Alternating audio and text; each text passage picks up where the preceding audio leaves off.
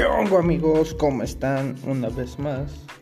Luis Lascano, un pesimista más para todos ustedes. Aquí trayéndoles un excelente y nuevo episodio. Espero y les guste.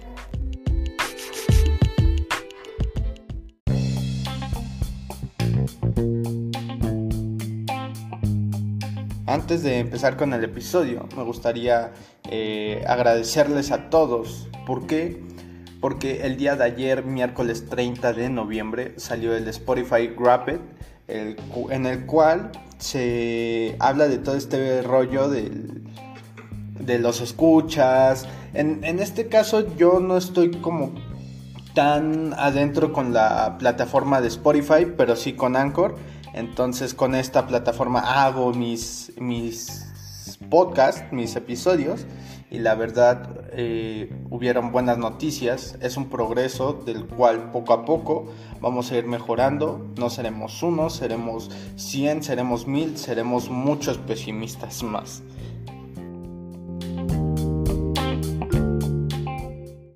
Me ha tocado platicar con amigos y con amigas sobre el pedo que uno pasa, que uno piensa, que uno siente, por involucrarse mucho sobre hacia, una persona, involucrarse por una persona y, o hacer que esa persona se involucre por nosotros.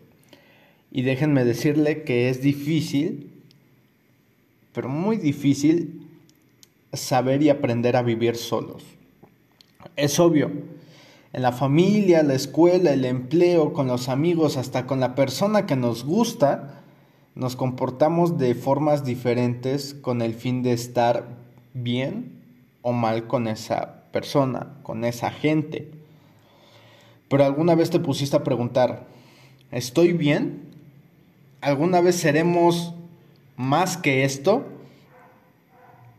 ¿Estoy siendo yo mismo yo, o yo misma? ¿Me estoy dejando llevar o estoy forzando las cosas? Es más, es más, yo te voy a hacer unas preguntas. ¿Estás donde quieres? ¿Eres quien quieres ser? ¿Estás haciendo lo que pensaste alguna vez?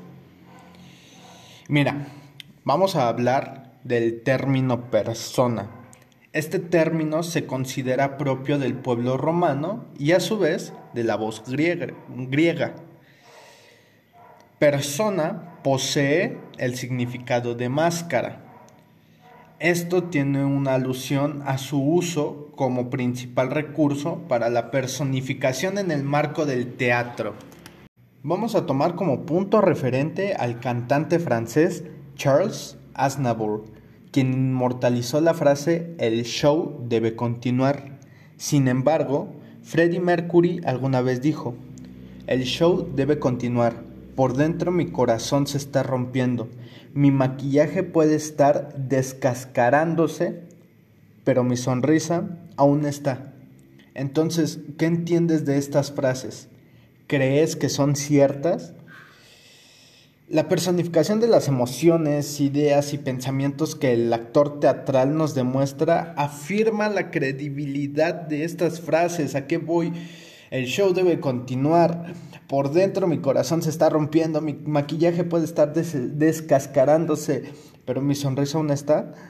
Eso significa mucho y es cierto, porque ahí te va, un ejemplo. Te estás preparando para un evento muy importante, el que tú quieras, imagínate, el que, el que tú sueñes, no sé, eh, un torneo de fútbol, una, eh, una conferencia con una empresa muy importante, eh, un concierto, eh, una exposición de arte, lo que sea, es tu evento. Pero has recibido un mensaje o una llamada con una noticia muy trágica, la que tú te imagines, la que menos esperas. De noticias trágicas no te voy a dar ejemplos, solamente tú piénsalo. Ahora dime, ¿cuál es tu reacción? ¿Qué pensarías en ese momento? ¿Dirías lo mismo que, Charles Aznavour o que Freddie Mercury? No lo sé. ¿A qué voy con este punto? Hay momentos eh, en el que sí debemos sacrificar nuestras emociones, pero también hay momentos para sacrificar nuestros sueños.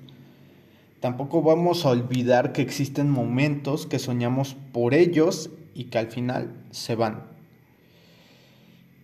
¿Y eso es ser doble moral, hipócrita o egoísta? Tal vez.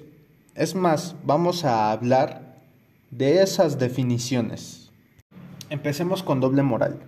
Esta idea representa el criterio que usa una persona cuando se comporta de dos maneras distintas respecto a una misma situación. Por otra parte, Nicola Zingarelli define a la hipocresía como la simulación de buenos sentimientos y tangibles intenciones con la finalidad de engañar a alguien, mientras que el egoísmo, según Thomas Hobbes, pone a las personas en desacuerdo consigo mismo al crear un hambre que no puede satisfacerse. Por otra parte, si esto es cierto, también podemos decir que podemos ser o somos altruistas. Entonces, ¿qué es el altruismo? Significa actuar en el mejor interés hacia los demás y no en el de uno mismo. Entonces, ¿Tú qué crees que sea cierto? ¿Tú, tú cómo te defines de, de acuerdo a estos cuatro términos? Yo te lo voy a dejar a tu criterio, pero hay que asimilarlo. ¿Y a qué voy con esto? Estoy volviendo al mismo punto al que volví hace un tiempo y al que volveré en un tiempo. Mira, es fácil. Piensa en ti y preocúpate por los demás. Te voy a dar un ejemplo conmigo. He sido demasiado egoísta y altruista a la vez. Pienso en el bienestar de la gente mientras que yo soy una mierda conmigo mismo. Discúlpenme por la palabra, pero soy una mierda conmigo mismo. Entonces, ¿eso no es ser hipócrita? No, pues me preocupo por la integridad de los demás. Dentro de ese punto, siempre busco un hambre que necesito satisfacer en, y mi mente esa hambre no puede dominar. El, voy a querer ser profesor, voy a, voy a trabajar para cubrir la universidad. No, aún así, no es nada. Necesitas hacer podcast, necesitas eh, hacer algo nuevo, vende postres, eh, no sé, lava coches en tus tiempos libres, haz tu cuenta de OnlyFans, no te queda de otra, vende caricias en las madrugadas, ni modo. Pero hablemos de las personas que sí afectan la integridad de otras. Yo lo puedo dividir en dos vertientes. La primera es aquella persona que te obliga a cambiar. Puede ser en familia, con alguna relación, amigos.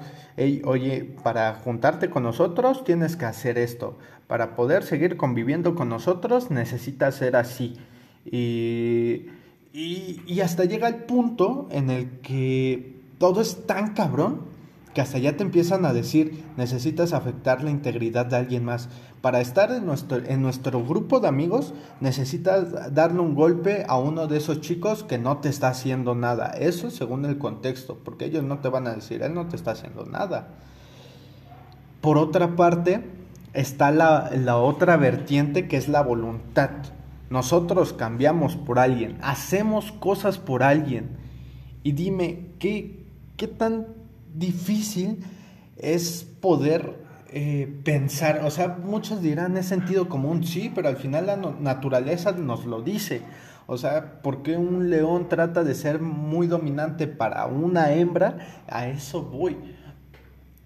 Nosotros, a comparación de ellos, es que nosotros somos seres pensantes, según Aristóteles. Pero alguna vez te has pensado en el daño que se le pudo hacer a alguna persona? Eso pasa en familia. Va a haber familia que te lo va a decir. Tíos, tías, primos, hermanos, eh, los mismos padres. En la escuela también. Eh, esto, esto lo veo con... Te lo estoy diciendo con un fin. Con el fin de que afecta la integridad de, la, de otra persona mientras que a ti también te puede afectar. Porque tú crees que te beneficia y no es así. Lo vemos mucho con las personas, lo vemos mucho con la gente, con las relaciones, más principalmente con terceras personas, amigos, conocidos, compañeros y hasta gente que te gusta o que te atrae y que piensas que vas a tener una relación con ellos. Si al final ves que no congenia, aquí es el primer punto. Si ves que no congenia tu actitud con su actitud de esa persona, entonces no puedes hacer nada. Simplemente eh, existe una manera de encajar con esa persona de diferentes, de otras maneras. Es, es difícil encontrar a una persona que encaje igual que tú con el pensamiento. Podrán tener las mismas costumbres, una que otra ideología, pero al final están de acuerdo que sí o sí hay algo que los divide, ya sea positivo o ya sea negativo. Positivo me refiero a que los divide, pero a la vez los va a unir. Yo se lo digo a esa gente, a esos papás, futuros papás, Mm, no hagas que tu hijo cambie por ti. Simplemente haz que tu hijo cambie por su bienestar. También se lo digo a esos amigos, a, esos, a esas personas que tienen amigos. No obligues a nadie a hacer algo por tu bienestar, entre comillas, tu bienestar y que afecte su integridad. Lo mismo se lo digo a esa gente que quiere conseguir amigos. No te afectes y no afectes a nadie por querer ver bien a alguien o a algunas personas y, encajar en, en esa sociedad o en ese grupito.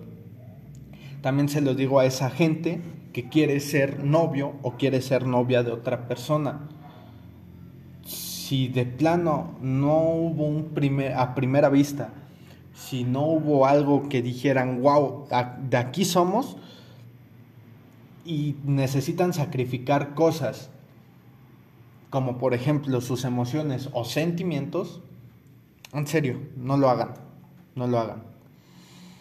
Una vez Seneca dijo, una de las cualidades más bonitas de la amistad verdadera es comprender y ser comprendido. Esto es todo de mi parte.